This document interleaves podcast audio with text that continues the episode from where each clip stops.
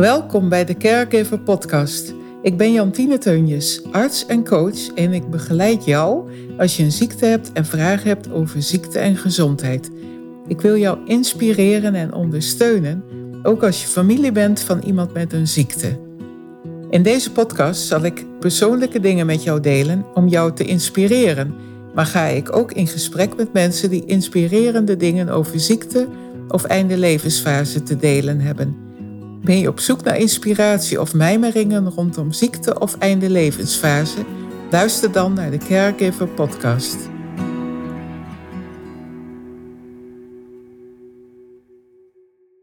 Nou, welkom Miranda.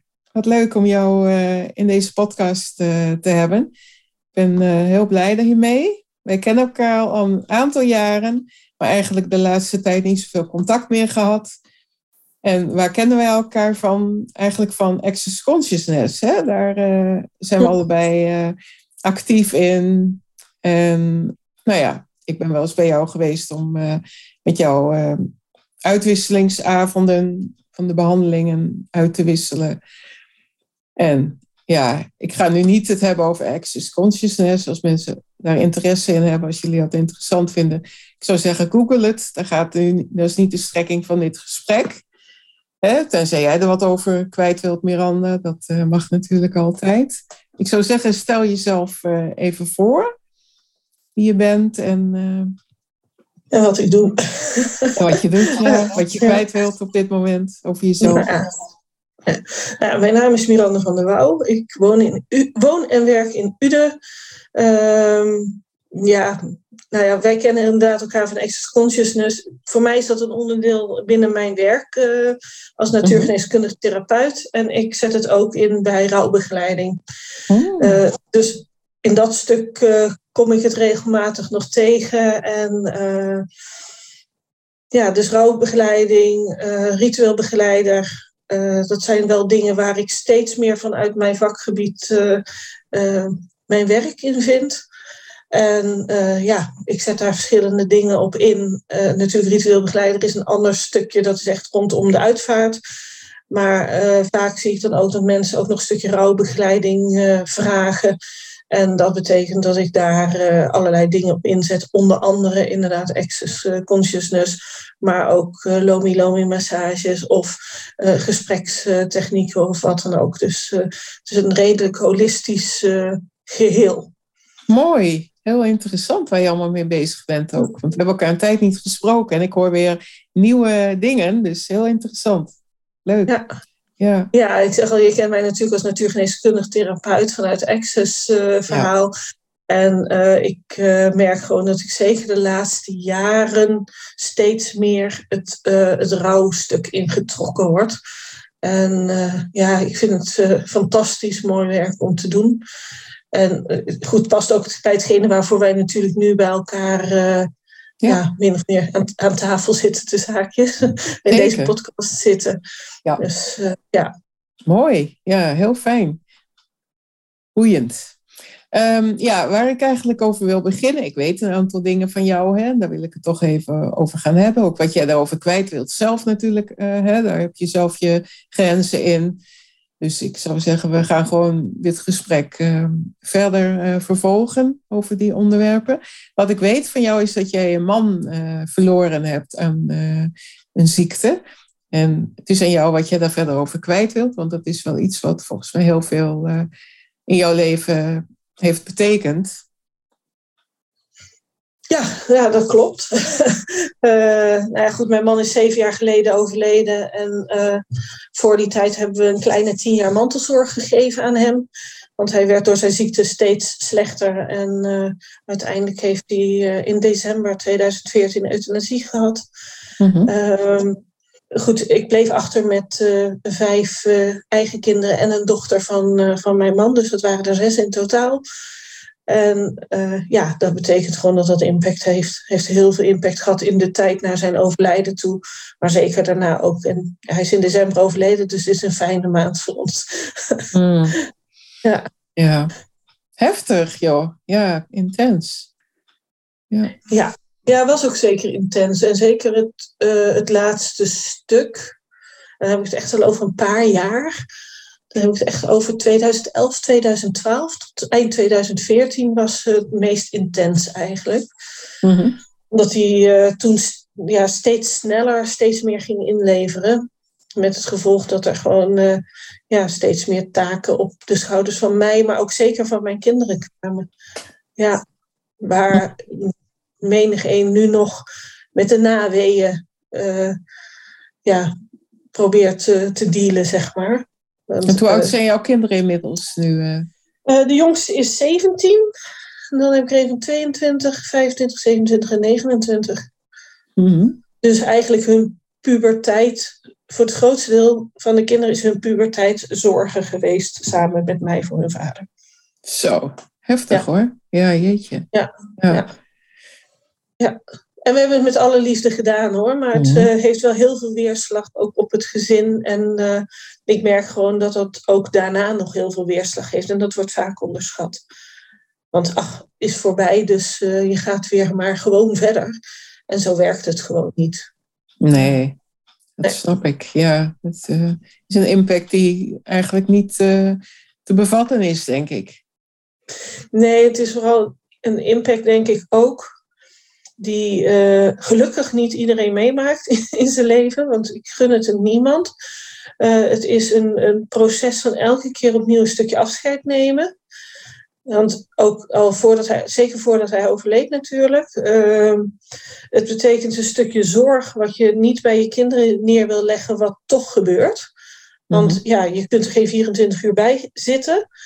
Eh, een stukje loslaten, een stukje ruimte geven. En eh, elke keer opnieuw ook weer de hoop hebben dat dit het dan is. En vervolgens komt het volgende weer. Mhm. Dus eh, ja, elke keer heb je een stukje afscheid nemen. Elke keer is een stukje rouwen. Maar elke keer is ook weer je schouders eronder, want je moet door. Mhm. Ja. kunt niet zeggen van, weet je, zoek het nu maar uit. Eh, wij, eh, wij doen het niet meer. Dat, zo werkt het gewoon niet. Hij heeft niet gevraagd om ziek te worden en wij hebben niet gevraagd om een zieke man of eh, papa. Maar het is wel wat er is. En op een gegeven moment ga je ook daarin het, ehm, het proces in van, oké, het ziekenhuis zegt dan dit en dit is de situatie. Je gaat ermee verder. Je komt wat meer dingen tegen. Vervolgens wij spreken, was het dat hij minder goed ging zien. Oké, hoe gaan we daar weer mee om? Wat gaan we daar aan hulpmiddelen voor regelen? Wat gaan we aan, de- aan, aan lijnen uitzetten? Oké, als dit het dan is, dan redden we het wel. En dan vervolgens heb je dat op poten of bijna op poten. En dan krijgt hij ineens beroertes. En Mhm. zo, zo rol je eigenlijk van het een in het ander. En ik, ik hoor dat toch van meer mantelzorgers wel. Dat het elke keer eh, ja, toch een stukje inleveren is. Het is ook afscheid nemen. Want het is niet meer de man waar je mee getrouwd bent. Nee. Uiteindelijk wel natuurlijk, want je bent getrouwd. Maar een- Ja, het is maar het is een heel je proces. Hè? Ja, Ja, het is Ja. een heel proces van eh, elke keer eh, weer andere ja, dingen die komen kijken, waardoor je, ik, ik snap wel wat je bedoelt, ja, dat het eh, niet de persoon was waar je toen op dat moment voor koos.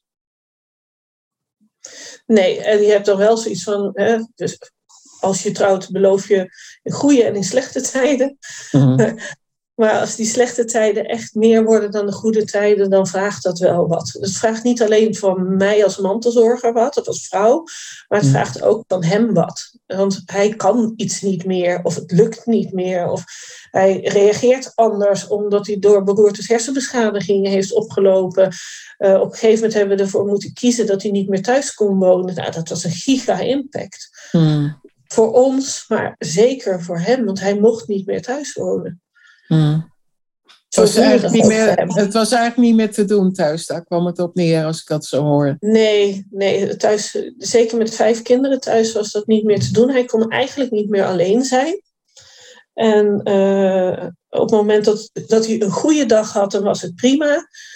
Maar de dagen dat, het, dat hij ja, minder goede dagen had, dan was het, eh, was het voor hem een drama, maar voor ons ook. Hmm. Dan, dan zag je gewoon een compleet andere man als dat je zou, ja, zoals die was eigenlijk. Dus dat is gewoon niet fijn. Nee. En dan krijg je ook de situatie dat iemand eigenlijk, ja, die wil nog wel leven voor ons, maar hij wil eigenlijk zelf niet meer leven. uh, moet weer iets inleveren, wat een hele hoop frustratie geeft. En wat uiteindelijk ook toe leidt dat het gewoon onverantwoord is om iemand nog thuis te houden. Naast mhm. alle zorg die je nog hebt te geven dan. Maar ik kan me wel voorstellen dat het een heel uh, heftig moment is. Dat je had beseft dat dat tot je doordringt. Dat dat niet meer gaat. En dat dat ook op zich alweer een uh, loslaatproces is. Dat iemand niet meer bij je kan wonen. Maar dat het ook misschien de andere kant van de medaille, die je misschien niet direct op dat moment wilt toegeven, maar dat het ook een enorme opluchting kan zijn als je het een stukje weer uit handen kunt geven. Ja, nou het proces ernaartoe is vooral een, een, uh, ja, een, een, strijd geweest. Ook een innerlijke strijd, maar ook zeker af en toe echt wel een strijd van, ja weet je, ik wil niet, ik wil wel, ik wil niet, ik wil wel. En uh, uiteindelijk is die eigenlijk opgenomen op een revalidatieunit met de bedoeling om nog naar huis te mogen. Dus hij is op een revalidatieunit opgenomen voor mensen met niet aangeboren hersenletsel. En daar hebben ze in de, dat was in januari, en toen hebben ze in de zomer hebben ze indicatie aangevraagd. Uh, je hebt bij het CZ zeven indicatiestappen. Uh, zeven is 24 uur per dag, zeven dagen in de week. Ja. En ze hadden hem ingezet op zes. En zei ze, ja, als je vier of vijf krijgt, dan zijn we al heel tevreden. Maar hij kreeg uiteindelijk zeven. Dus dat had hmm. niemand verwacht. Dat hadden wij niet verwacht, maar dat de instelling ook niet verwacht. Maar dat geeft wel aan hoe ernstig zijn situatie was op dat moment. En ja. ja, dan moet je dus gaan kijken naar een definitieve woonplek. En uh, nou, dat hebben we nog wel gedaan. Daar hebben we naar gekeken. En uiteindelijk, uh, ja, doordat het euthanasieverhaal er tussendoor kwam, want hij heeft uiteindelijk euthanasie gekregen, omdat hij uh, zoveel klachten kreeg dat hij altijd pijn had en het ja, niet meer, eigenlijk niet meer ging. Mm is hij eigenlijk in het revalidatiecentrum gebleven totdat hij uiteindelijk thuis overleden is.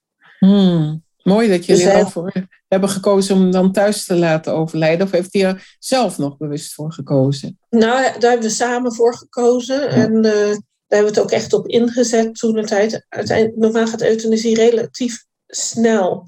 als je een aanvraag indient, er moeten wel wat processen langs. Maar mhm. meestal is het met een aantal weken geregeld. Nou, bij ons heeft het bijna drie maanden geduurd. Uh, dat had ook te maken met dat hij in een revalidatieunit uh, woonde. En uh, er moeten dan een aantal stappen meer gezet worden en nog meer gesprekken. En dat hij op een gegeven moment weet je, ik heb gewoon geen zin meer om die gesprekken te voeren. Ik ben er gewoon klaar mee. Ze kunnen het lezen in mijn dossier. Mhm. Nou dan mag ik weer gaan vertellen. Ja, maar als jij dat wil, dan moet je toch gaan vertellen. Want ja, die, die, diegene die aan de andere kant van tafel moet het uit jouw mond horen. En ja, dat, dat vraagt echt heel veel van, zowel van hem als van mij heeft dat echt heel veel gevraagd. En daar was ik ook af en toe ook wel blij dat ik, ja, dan heel onaardig gezegd, naar huis kon gaan. Hmm. Dat je er even uit kan stappen. Je zit er natuurlijk toch altijd in, maar dat je er niet continu bovenop zit. Dat je even uit kan stappen, even weer op adem kan komen. Even gewoon op de bank kan gaan zitten. Ja. Uh, ja, dus dat is, uh, dat is wel een stuk wat, uh, ja, wat op mij wel heel veel indruk gemaakt heeft in dat hele proces. En dan krijg je op 4 december krijg je te horen dat 11 december de euthanasie gaat plaatsvinden. En dan mag je hem gaan bellen. En dan huilt iemand van blijdschap. En dan denk je, oh. weet je, ja, ja, dat het zo hoog zit. Dat iemand zo blij is dat hij gewoon mag gaan. Hmm. Ja, dan heb je wel zoiets van, uh, oké, weet je, dit is gewoon genoeg. Mm. En ja, dat is aan de ene kant een opluchting, aan de andere kant uh, ja, ook niet. Want je bent iemand kwijt die je niet maar die was je al kwijt. Ja. Ja. Ja. Oh, en ja, het is, het is ook een, aan de andere kant een opluchting dat iemand niet meer hoeft te strijden en hoeft te lijden. Mm. En uh, dat, dat stuk vooral, dat, uh, heb ik zeker in de laatste maanden eh, echt extreem gezien. Het was al langer, maar daar was het echt een strijd, echt een strijd, strijd voor hem. Mm. En uh, ja, dat gun je niemand. Nee. Dus dat. Mm. ja. ja. ja. En als iemand blij is dat hij dood mag gaan, terwijl hij zes kinderen en een vrouw achterlaat, dan denk ik dat het ook echt niet goed gaat met je. Anders ben je daar niet blij mee. Klopt, dat zegt genoeg, ja. ja. ja. Dus dat vooral, ja. Hmm. Ja, het mooie ervan wel van het hele verhaal is dat we samen de uitvaart hebben kunnen bespreken en regelen. Hmm. We hebben ook alles, eh, eh, alle wensen die hij had, hebben we kunnen doen. Mhm. En dat weet hij ook. Eh, dus voordat hij overleed, hebben we dus eigenlijk heel het eh, draaiboek doorgesproken. Hmm. En dat klinkt dan heel, ja, heel raar. Aan de andere kant gaf dat ook wel een stukje eh, voldoening. In die zin dat, dat je nog hebt kunnen zeggen wat je wilde zeggen. Dus hetgene wat ik in het crematorium zou uitspreken, ik had een brief aan hem geschreven. Dat heb ik hem nog van tevoren voorgelezen.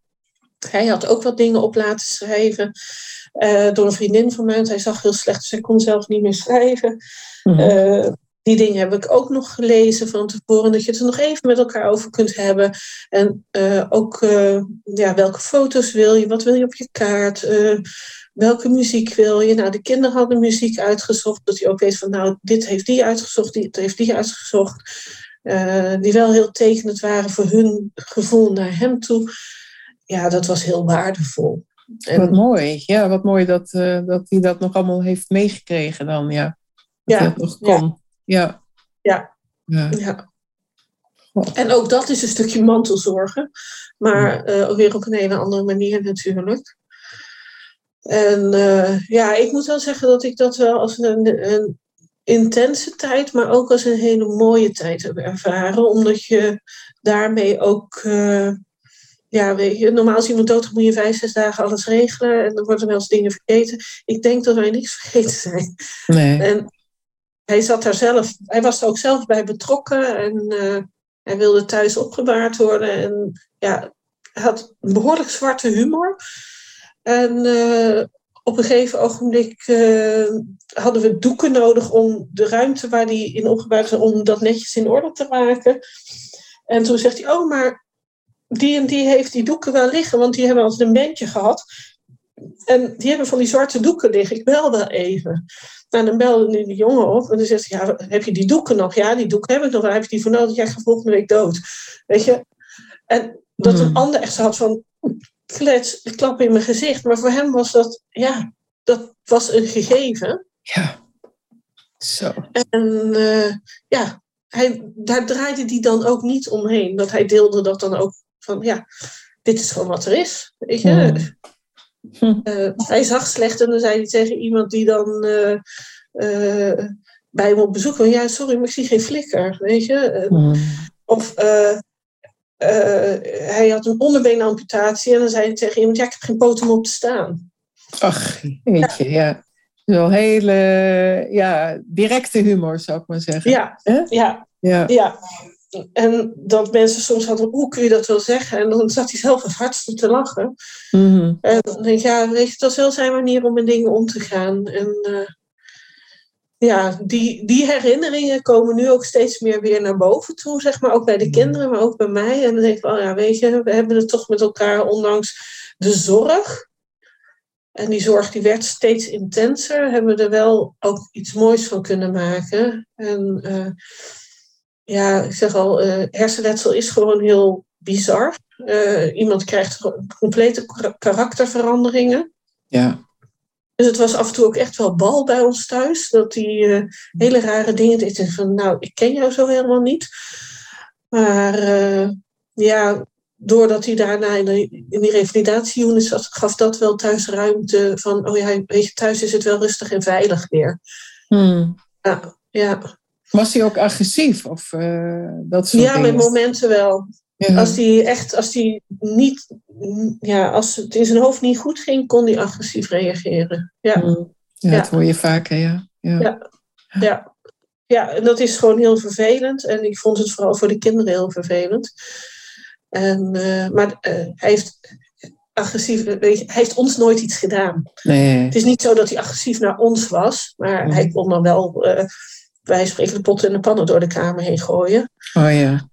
Maar eh, Toch Ja, dus machteloosheid ook, als ik het zo hoor. ja, ja, Machteloze Ja. woede. ja.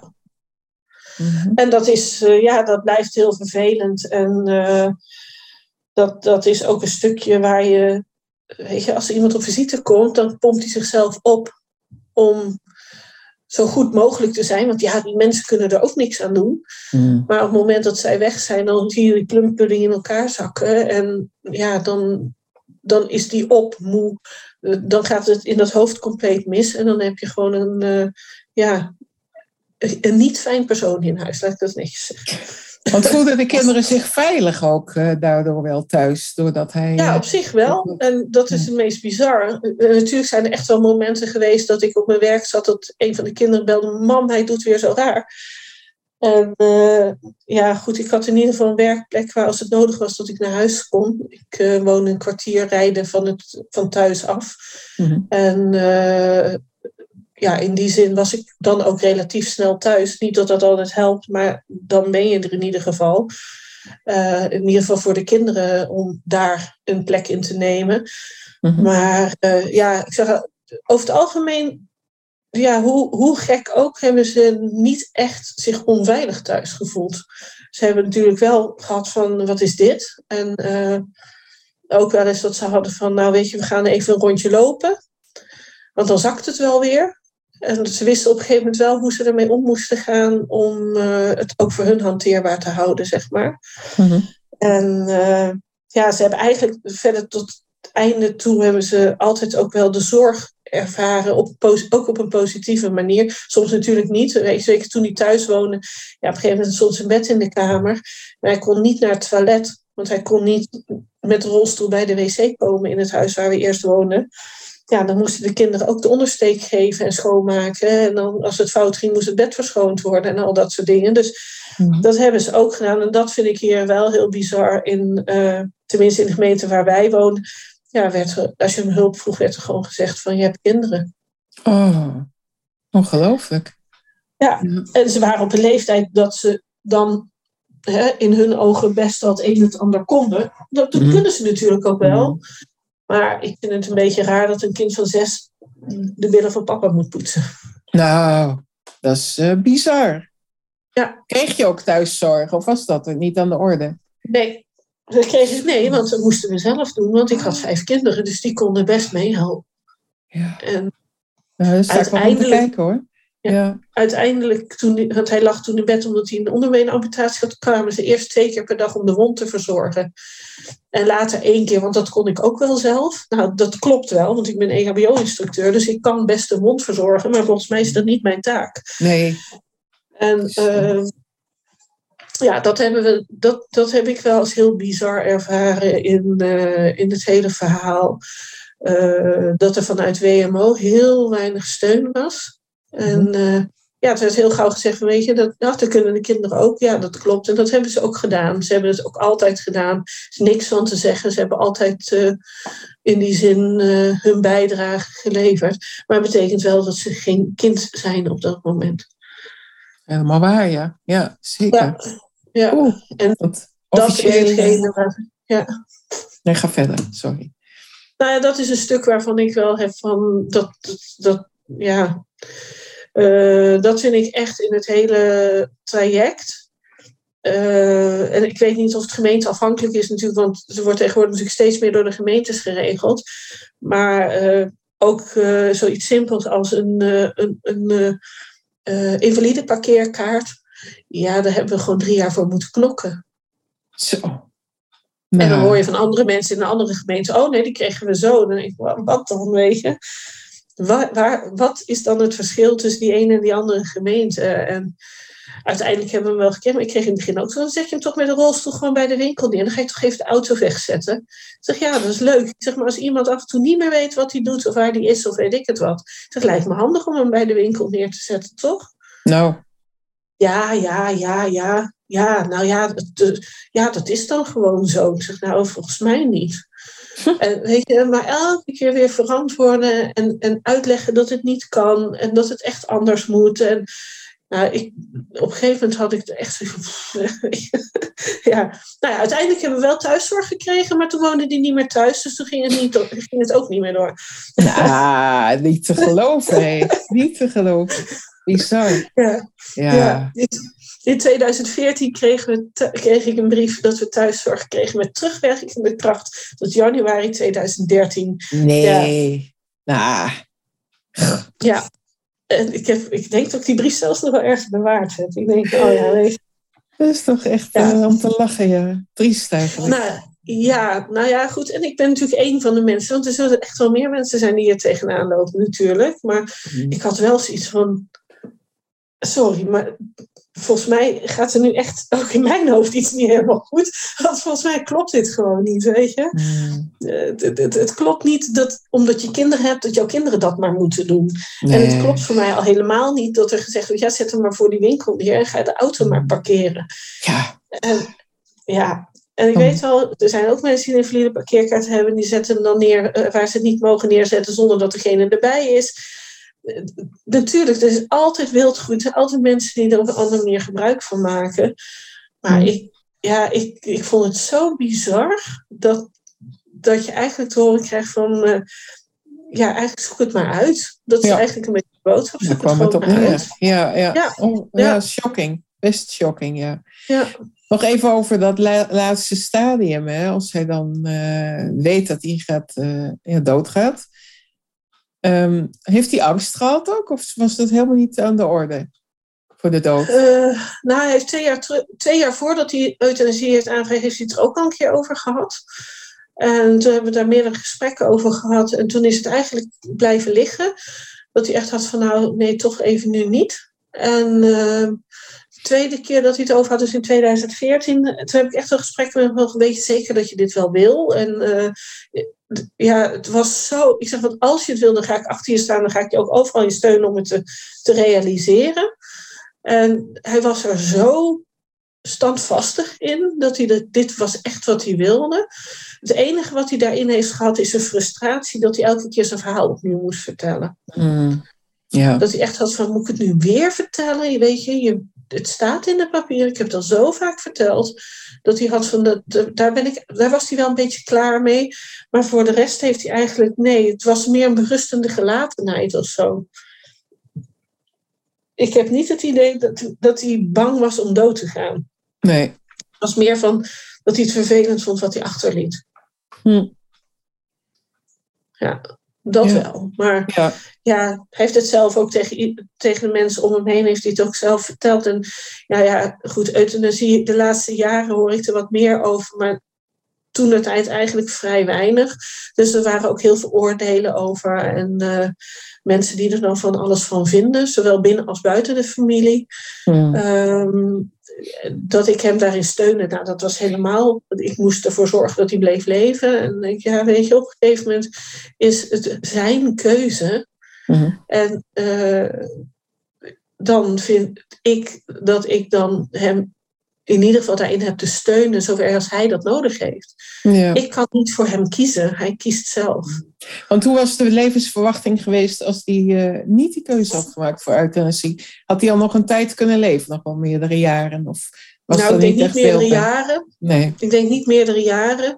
Uh, hij, uh, ik weet, hij heeft op een gegeven ogenblik, uh, 2012 heeft hij in het ziekenhuis gelegen uh, met een uh, streptokokkenbacterie. En dat is heel kritiek geweest. Hmm. En toen hebben ze hem ook op een gegeven moment uh, met een onderzoek platgelegd, waardoor zijn longen eigenlijk vol vocht liep. En toen, ja, toen moesten ze hem reanimeren daarna. dat is eigenlijk wel een beetje het omslagpunt voor hem geweest. En daarna is het nog geweest dat hij een, een, een stent kreeg om te dialyseren. En toen werd hij wakker uit de operatie. En het eerste wat hij zei was shit. Die zegt, wat shit? Ja, ik had gehoopt niet wakker te worden. Ah, ja. ja. Want dialyse wilde die niet. Mm En hij had echt zoiets van, nou die operatie die ga ik gewoon niet overleven. Dus uh, doe dat maar. Dan uh, is een mooie manier om weg te glijden, ah, zeg maar. Ja, ja. Ja, nou ja, daar kwam hij dus wel doorheen. Uh, maar hij zat met zijn nieren al op dialyse niveau dus. En Uiteindelijk hebben ze hem dus ook niet gedialyseerd, dat wilde die ook helemaal niet. Hmm. Uh, ja, toen hebben we nog uh, gesprekken gehad in, in, in Maastricht in het ziekenhuis voor een transplantatie. Maar dat kon ook niet, omdat hij uh, uh, heet het, antistollingsmiddelen gebruikte vanwege die beroertes die hij gehad had. Dus dat was ook een no-go. Ja, toen waren er geen opties meer. En toen had hij zoiets van, nou, hij had elke dag zoveel pijn onder in zijn buik. En ja, waarschijnlijk van die nieren. Uh, en hij is zo beperkt in een aantal dingen dat hij wil. Dat hij zegt, ja, dit, dit wil ik gewoon echt niet meer. Hij heeft in de revalidatieunit ook nog verschillende gesprekken gehad. Want ja, daar proberen ze je natuurlijk zo ver te krijgen dat je weer verder kunt. En niet dat je stopt met leven, maar juist de andere kant op. Dus daar heeft hij echt wel meerdere gesprekken ook met mensen gehad. En hij had echt zoiets, nee, het gaat gewoon niet meer. En op het moment dat hij te horen kreeg dat hij euthanasie uh, kreeg en dat hij thuis mocht overlijden, die week zag ik hem heel erg achteruit gaan. Net of hij toen zoiets had, oké, nu mag het. Net of hij zich continu overeind gehouden heeft, zijn lijf uh, zo overeind gehouden heeft om, dat om thuis te mogen sterven. Ja. En op het moment dat hij wist dat 11 december de datum was, toen, zag je dat, toen begon hij naar urine te ruiken, hij begon geel te worden. Hij, dus in principe was het lichaam eigenlijk ja, in zijn laatste fase bezig, ja. zeg maar. Ja. ja. Nou, wat dat betreft, uh, als je het dan hebt over een mening hebben over euthanasie, dan kun je ook zeggen, de keuze is op dat moment geweest om het zelf in de hand te nemen, maar het was toch zeer eindig uiteindelijk. En uh, de manier waarop gaat het dan meer om, van hoe ga je dan uiteindelijk? Wacht je het beloop af zoals het gaat? Of kies je er op dat moment voor om, ja, euthanasie, dat het uh, pijnloos en uh, snel voorbij is? En dat is een uh, keuze die mag in Nederland, gelukkig. En dat is heel mooi dat hij er zelf zo achter stond. Ja, en wat vooral is, is de, uh, het is inderdaad een keuze die iemand maakt. Uh, het is vaak on, onkunde van, van mensen dat ze er iets van vinden. Mm. En het wordt maar makkelijk gedaan. Nou, dat is gewoon niet zo. Ook voor een nee. arts is dat gewoon niet zo. Nee. Er moet echt wel heel veel protocollen langs voordat je die, uh, het, het, groene licht krijgt, zeg maar. En dat is echt niet van, uh, oké, okay, ik heb er vandaag geen zin in, uh, doe het maar een spuitje en het is klaar. Dat kun je misschien met je huisdier doen, maar zo werkt het met een mens gewoon niet. Nee. Het is echt, echt een proces. En uh, ook een huisarts heeft daar zeker uh, heel goed over na te denken of dat het uh, in, in, in dit specifieke geval van toepassing zou zijn. Want het heeft natuurlijk ook nog een stukje nasleep voor een arts. Het, is niet, het stopt niet op het moment dat jij het spuitje erin zet, want eigenlijk begint het voor haar dan pas. Ja, nee, klopt ja. helemaal hoor. Dus zeker. En het is officieel, heel officieel is het eigenlijk niet toegestaan. Maar als je die protocollen netjes volgt, dan wordt het toegelaten. Dat is ja. het eigenlijk. Dus, ja, uh, weet je, je, wordt, je krijgt uiteindelijk natuurlijk in eerste instantie als arts wel een aanklacht. Want mm. je hebt iemand omgebracht. Ja. En uh, vandaar dat uh, natuurlijk de hele, het, het, hele papierhandel eromheen en alle gesprekken die er zijn, zijn natuurlijk niet alleen, niet alleen voor jou om bij je beslissing te zijn of te blijven, maar ook om te zorgen dat die arts ook alles gedaan heeft wat nodig is, zodat het toegestaan wordt. Dus ja, ja het is, helemaal. Ja. ja, het is echt niet licht, lichtzinnig uh, met leven omgaan.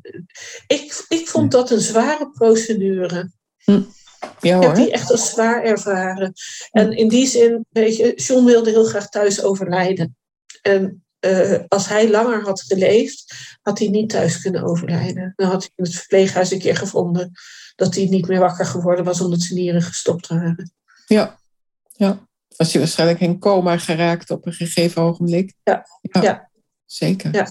Als ik Die, al hoorde. Dat, dat was wel een beetje het proces wat, uh, wat ook uh, door de arts uh, aangegeven is van tevoren. Dat dat, ja, dat risico heel groot was. En ja, nou heeft hij afscheid kunnen nemen van iedereen die die wilde. Hij heeft gewoon thuis, we hebben nog met z'n allen koffie gedronken en de kinderen waren allemaal thuis. We hebben nog een glaasje wijn gedronken. En ja, het, aan de andere kant is het heel bizar, want je hebt een afspraak met de dood. Mm. Echt letterlijk een afspraak met de dood. En dan is het, nou oké, okay, nu dan maar. En uiteindelijk uh, ben je dan wel met de mensen die je graag om je heen hebt, kun je dan uh, ja, overgaan. En uiteindelijk is het alleen het lichaam, want ik ben er nog steeds van overtuigd dat eh, dat, het, dat we meer zijn dan een lichaam. Dus hij is ook regelmatig gewoon hier aanwezig. Zowel mhm. bij mij als bij de kinderen. En uh, ja, weet je, alleen hij heeft geen lijf meer. Ja, nee, zeker. Zeker. Mooi. Mooi dat jullie ja. dat zo ervaren. Ja. ja. Dus dat, ja. Mm. Ja. Dus ja. En dan begint het hele circus, want dan, dan komt de weerslag van het mantelzorgen. Ja. En dan, uh, dan heb je vijf, vijf, kinderen waar je voor hebt te zorgen. Je hebt voor jezelf te zorgen. Het werk gaat ook gewoon door. Want mhm. daar is het toch al gauw na een paar maanden. Het is al een paar maanden geleden. Je moet nu maar weer verder. En uh, ik moet zeggen dat ik eigenlijk pas toen John vijf jaar dood was, is bij mij pas de. Ja, het besef was er natuurlijk wel, maar dat ik echt had van, oh ja, shit, weet je. Ja, hij is gewoon weg, weg. En uh, toen begonnen de kinderen natuurlijk weer een beetje op te krabbelen. Je begon ik heb na zijn overlijden een burn-out gekregen. Mhm. Door, uh, ja, je houdt alle ballen in de lucht. En uh, dat lukt zolang als het noodzakelijk is. En op het moment dat er ook voor mij andere ruimte ontstond, zakte ik ook in elkaar. En was het voor mij natuurlijk, ja, de vermoeidheid en, en alles komt dan er pas uit. Dus ik ben na drie kwart jaar heb ik zelf een burn-out gehad. En uh, ja, weet je, uh, je gaat toch wel door, alleen op een ander level. En dat heeft uiteindelijk wel gezorgd dat ik de laatste anderhalf, twee jaar steeds meer heb verwacht. Even, is dit wel wat ik wil? Bij dingen die ik doe of mee bezig ben. En ook echt heb van, oké, is dit wel wat ik wil? En uh, het zorgen blijft altijd in zitten. Dat is denk ik ook een stukje van je karakter en dat is helemaal prima. Uh maar dat ik ook af en toe zeg van nou, eh, nu, nu ben ik gewoon even aan de beurt. En dat deed ik in die tijd niet. Er was ook geen ruimte voor. Nee. Maar dat deed ik in die tijd niet. En uh, dat is iets waar ik nu. Dat is wel een harde leerschool geweest. Maar waar ik nu wel heb van. Op het moment mantelzorg ik weer. Uh, maar meer op, een, uh, meer op een afstand dan dat ik toen deed natuurlijk. Want mm. nu is het af en toe dat ik er even heen moet om dingen te regelen of wat dan ook. Maar dat ik ook soms zeg van nou vandaag even niet. Mm Ja, en, wat goed. Dat, ja, dat is ook iets wat je geleerd hebt dus eigenlijk ja, door het hele ja, proces. Ja, ja. Ja. ja. Dat ik echt wel heb van wacht even, maar ik ben er ook, ik ben er ook nog, weet je.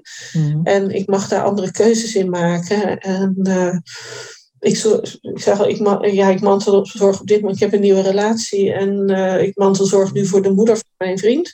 Uh-huh. en, uh, maar dat ik ook wel heb van, oké, okay, ik ben er wel, maar ik ben er niet altijd.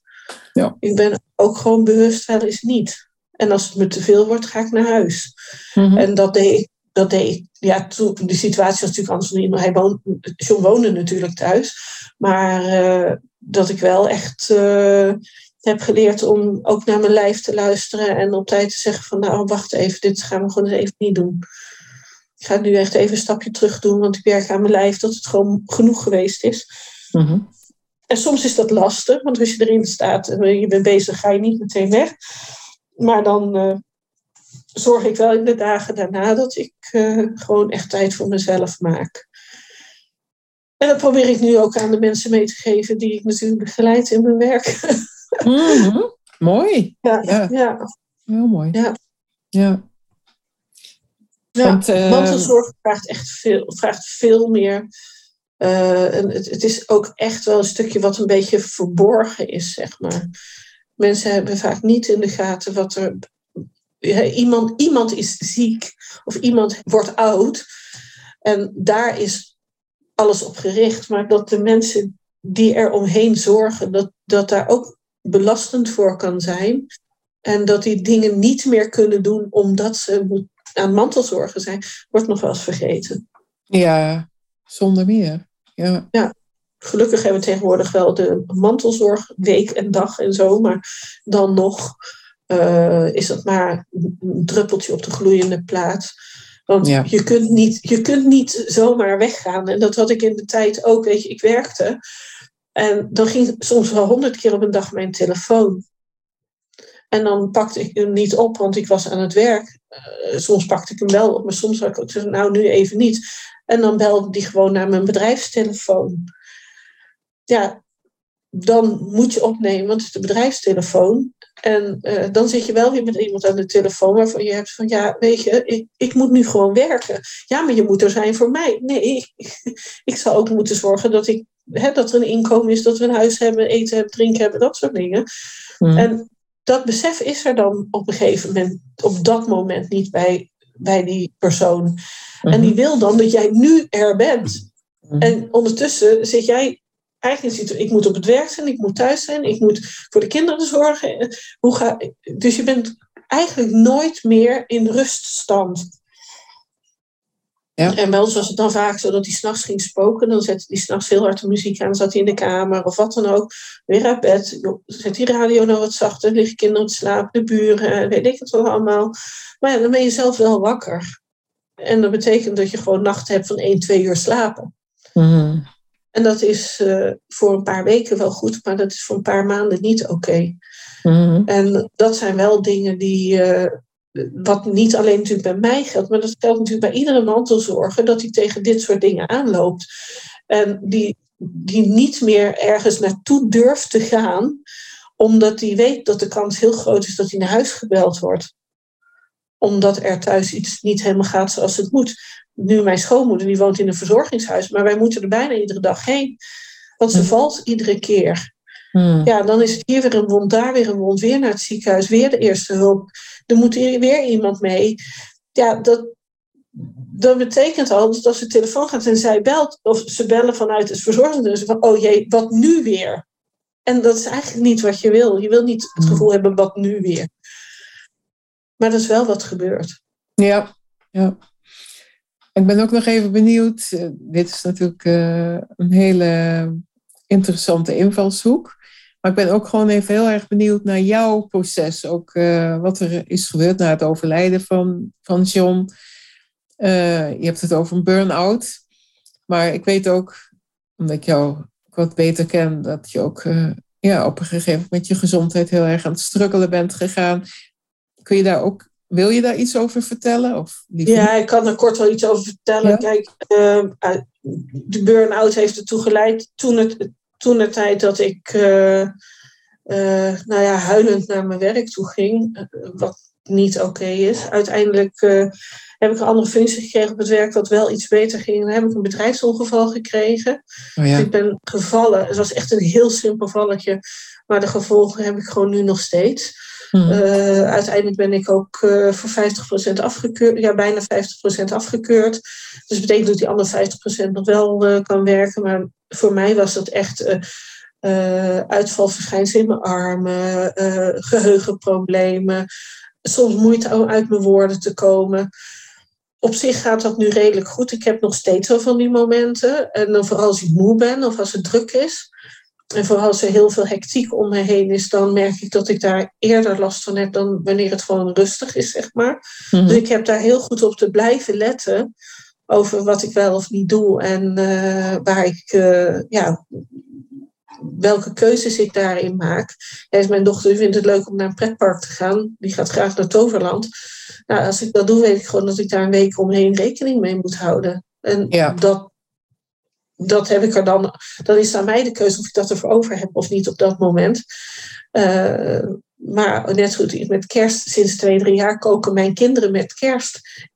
Ik heb altijd het zelf gedaan en nu maakt iedereen een gerecht. Aan de ene kant is dat natuurlijk leuk en gezellig. Aan de mhm. andere kant is het voor mij uh, een ontlasting dat ik dat niet allemaal hoef te regelen. En ik vind het nog steeds heel leuk om te koken en om dingen te organiseren met hun. Mhm. Maar ik moet daar wel heel duidelijk keuzes in maken. Oké, dit wel, dat niet. Omdat anders, ja, anders dan zit ik gewoon een halve dag daar dat ik gewoon niet meer kan vertellen wat ik wil vertellen. Hmm. En nu zitten wij te praten en het gesprek gaat goed, maar ik weet ook, ik moet heel erg geconcentreerd aanwezig blijven op momenten, want anders dan kan ik de woorden niet vinden. Hmm. En dat is iets wat je aan de buitenkant niet ziet, maar wat wel natuurlijk impact heeft op mij.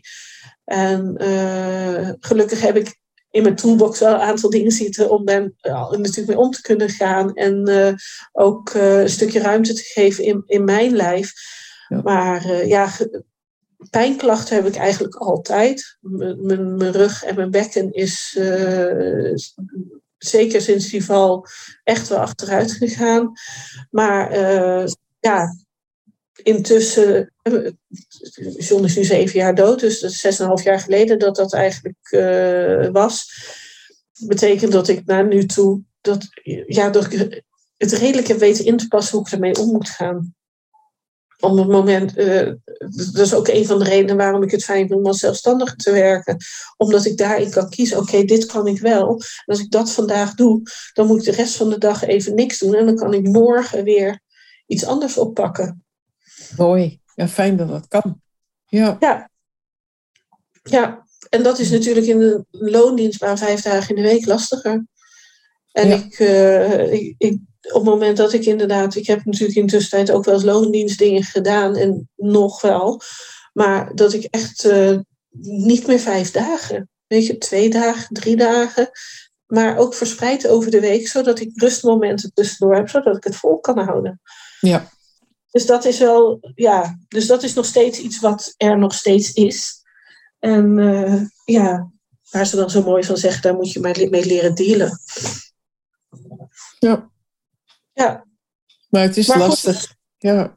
Ja, het is aan de ene kant lastig, aan de andere kant, het is zo'n tweede natuur geworden, dat als iemand er niks van zegt, dan ben ik me er niet eens, soms, soms niet eens van bewust. Natuurlijk heb ik wel eens dagen dat ik denk van, maar heel vaak ben ik me er gewoon niet van bewust dat dat mijn beperking is, omdat je zo gewend bent om ja, daar omheen te leven. En ik doe nog steeds heel, hele leuke dingen.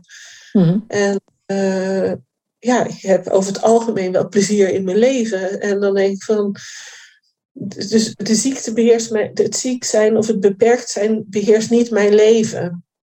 Nee. Uh, en natuurlijk word ik er af en toe keihard mee geconfronteerd. En uh, een tijd terug had ik ook, toen was ik ergens en toen wilde ik het zeggen en ik kon gewoon niet uit mijn woorden komen. En dat, en dat eerste was even nee, niet weer. Dat is het eerste wat er in me opkwam. En dat heeft een aantal uren geduurd. Toen was het gelukkig weg. Gelukkig mm. was het ook maar één keer, dat is een maand of vier geleden geweest. En dat echt, maar ik had toen wel zoiets van nee, niet, niet weer. Weet je, het ging eigenlijk net zo goed.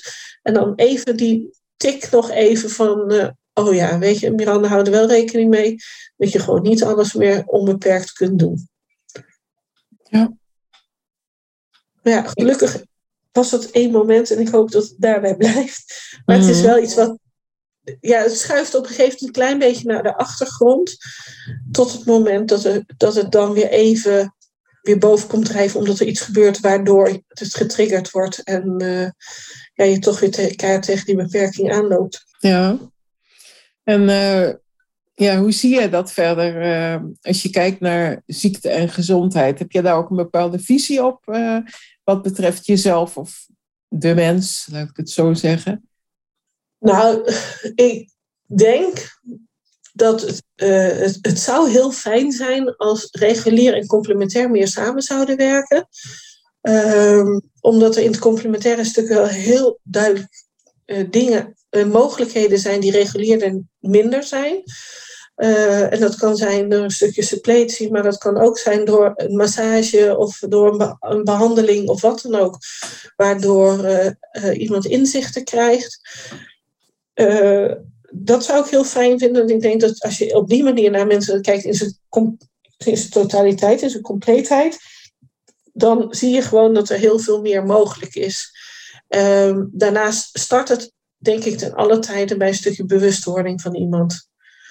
Want wat je ook mankeert, ik heb hier uh, echt al verschillende dingen op mijn tafel gehad of in mijn kamertje gehad. En dat ik denk, op het moment dat je iemand bewust maakt wat hij doet, en of dat pijnklachten zijn, uh, of dat dat vermoeidheid is of wat, dat maakt eigenlijk niet zoveel uit. Maar dat je gaat teruggaat, waar komt het vandaan? Wat, wat is, zit erachter? Want zit, 9 van de 10 zit er een emotionele lading achter. En zo gauw je daaraan kunt werken, en dat kun je doen door fysieke dingen te doen, maar ook door uh, mentaal dingen te doen, Uh, en daar meer bewustheid op te creëren. Dus oké, als ik dit doe, gebeurt er dat. Dus dan kan je zeggen, oké, dan doe ik dat nooit meer. Je kunt ook zeggen van wat is de trigger daarvoor en hoe kunnen we dat anders insteken, waardoor je weer wat meer ruimte krijgt. En ik merk wel dat als je die combinatie maakt, en soms ook met medicatie van een arts uit, want soms is dat gewoon nodig. Mm Als je dan die combinatie kunt maken en daar samen in kunt werken, dat mensen veel grotere stappen kunnen zetten weer naar gezondheid, dan wanneer je alleen maar medicijnen erin doet of alleen maar uh, een wandelingetje gaat maken, bij wijze van spreken. Mhm. En dat wandelingetje is goed, hè? daar gaat het niet om. Maar uh, vaak is er dan iets meer nodig dan alleen dat wandelingetje. Uh, Als je de Chinees ziet, ook wordt er gezegd. Uh, mensen die wordt heel erg vermoeid zijn en s'nachts slecht slapen. Nou, wat wij dan zeggen hier in het Westen is, dan moet je overdag niet gaan rusten. Dan moet je vooral doorgaan, want dan slaap je s'nachts niet. Terwijl als je tussen 1 en 3 gaat rusten, dus eigenlijk je laagste levertijd. Dus de lever staat dan gewoon het, eh, in de orgaanklok als laagst. Mm Als je die tijd neemt om te rusten, ben je de rest van de dag gewoon fitter. Maar slaap je s'nachts uiteindelijk ook beter. Hm. Ja.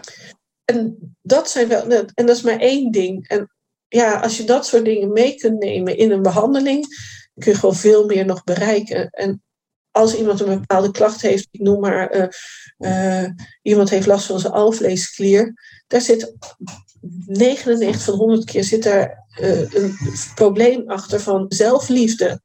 Als je met mensen gaat praten, is eigenlijk ook altijd wat ze teruggeven. Als je dat aangeeft, ja, dat klopt wel. Nou, als je daaraan kunt werken, dan zie je ook dat de klachten vaak minder worden. Ja. En wil dat zeggen dat je in die tussentijd niks aan die alvleesklier moet doen vanuit de reguliere? Jawel. Mm Maar dan ga je elkaar ondersteunen. En dan moet je ook als arts bereid zijn om medicatie af te bouwen als, het, hè, als iets anders gewoon prima werkt voor iemand, waardoor die medicijnen nodig heeft. Ja. het is een meer holistische visie wat jij daar eigenlijk uh, ja. aangeeft. Ja. Omdat er meer integratie is van, ja, van meerdere geneeswijzen en meerdere visies die samengevoegd kunnen worden en waar een breder beeld ontstaat op gezondheid en ziekte. Ja. Vind ik mooi. Ja, daar kan ik ook zeker achter staan. Ja. Dus dat. Mm Ja. Mooi. Ehm, ik uh, besef dat dit gesprek jou ook uh, energie kost. En uh, we zijn bijna een uur in gesprek. Ik weet niet of jij nu nog iets wilt toevoegen aan dit gesprek. Of je zegt, nou, het is gewoon fijn om ja, nog mee te nemen in het geheel. Nou, wat ik vooral heb is, uh, kijk, wij zitten nu met elkaar hier te praten en andere mensen horen het verhaal natuurlijk. Het is mijn verhaal. Mhm. Eh, het is mijn ervaring. Uh, wat ik wel mee wil geven is vanwege als je dingen merkt bij jezelf, en dat kan uit herkenning, herkenning zijn, maar ook dat je denkt, oh, maar bij mij zit het anders. Iedereen heeft zijn eigen verhaal. Ook als mantelzorg heb je allemaal je eigen verhaal. Ja. En elk elke uh, keer dat je ermee te maken hebt, neem het wel serieus als er iets niet oké voelt voor je. En vraag op tijd om ondersteuning. Gelukkig wordt het intussen ook meer ondersteund vanuit uh, WMO. Maar ook in je netwerk zorg dat je, dat je echt goed voor jezelf blijft zorgen. Ja, heel belangrijk, ja. Als mantelzorger, maar ook los daarvan. Natuurlijk, altijd, ten alle tijden nou ja, heel vaak zetten we, en niet alleen als mantelzorg, maar je ziet vaak dus jezelf wat op de tweede of derde plaats zet. Dus, he, vaak is dat eerst komen tien andere mensen en dan kom je zelf. Maar uiteindelijk moet je met jezelf je hele leven leven. Ja. Dus ja, uiteindelijk... Goed zorg goed voor jezelf. Precies, je bent zelf de belangrijkste persoon in je eigen leven. Ja. Want je zult het je hele leven met je lichaam moeten doen. En als je niet goed voor je lichaam zorgt, dan kun je ook niet goed voor andere mensen zorgen. Want dan uh, houdt het ergens op. Dus dat is mijn visie ook hoor. Ja, nou, dat, dat denk ik dat dat wel gewoon heel, ja, dat blijft gewoon heel belangrijk. Het is wel echt de, de, denk ik, waar alles om draait. Mm Ja, ontzettend bedankt uh, voor jouw uh, prachtige verhaal en bijdrage. Ja, en bedankt voor de uitnodiging. Hierbij zijn we aan het einde gekomen van deze aflevering van de Caregiver Podcast. Ik wil jou bedanken voor je aandacht. Ik hoop dat je met plezier hebt geluisterd. Als je het fijn vond om te luisteren of deze aflevering inspirerend vond, zou ik het heel erg op prijs stellen als je dan een review achterlaat op iTunes of de Apple Podcast app. Zo wordt de podcast door andere mensen nog beter gevonden. Deel de podcast in je netwerk of stuur hem door naar iemand die dit mogelijk interessant vindt. Verder wil ik jou naar mijn gratis Facebookgroep verwijzen, waarin ik jou nog meer kan inspireren. Over twee weken is er weer een nieuwe aflevering.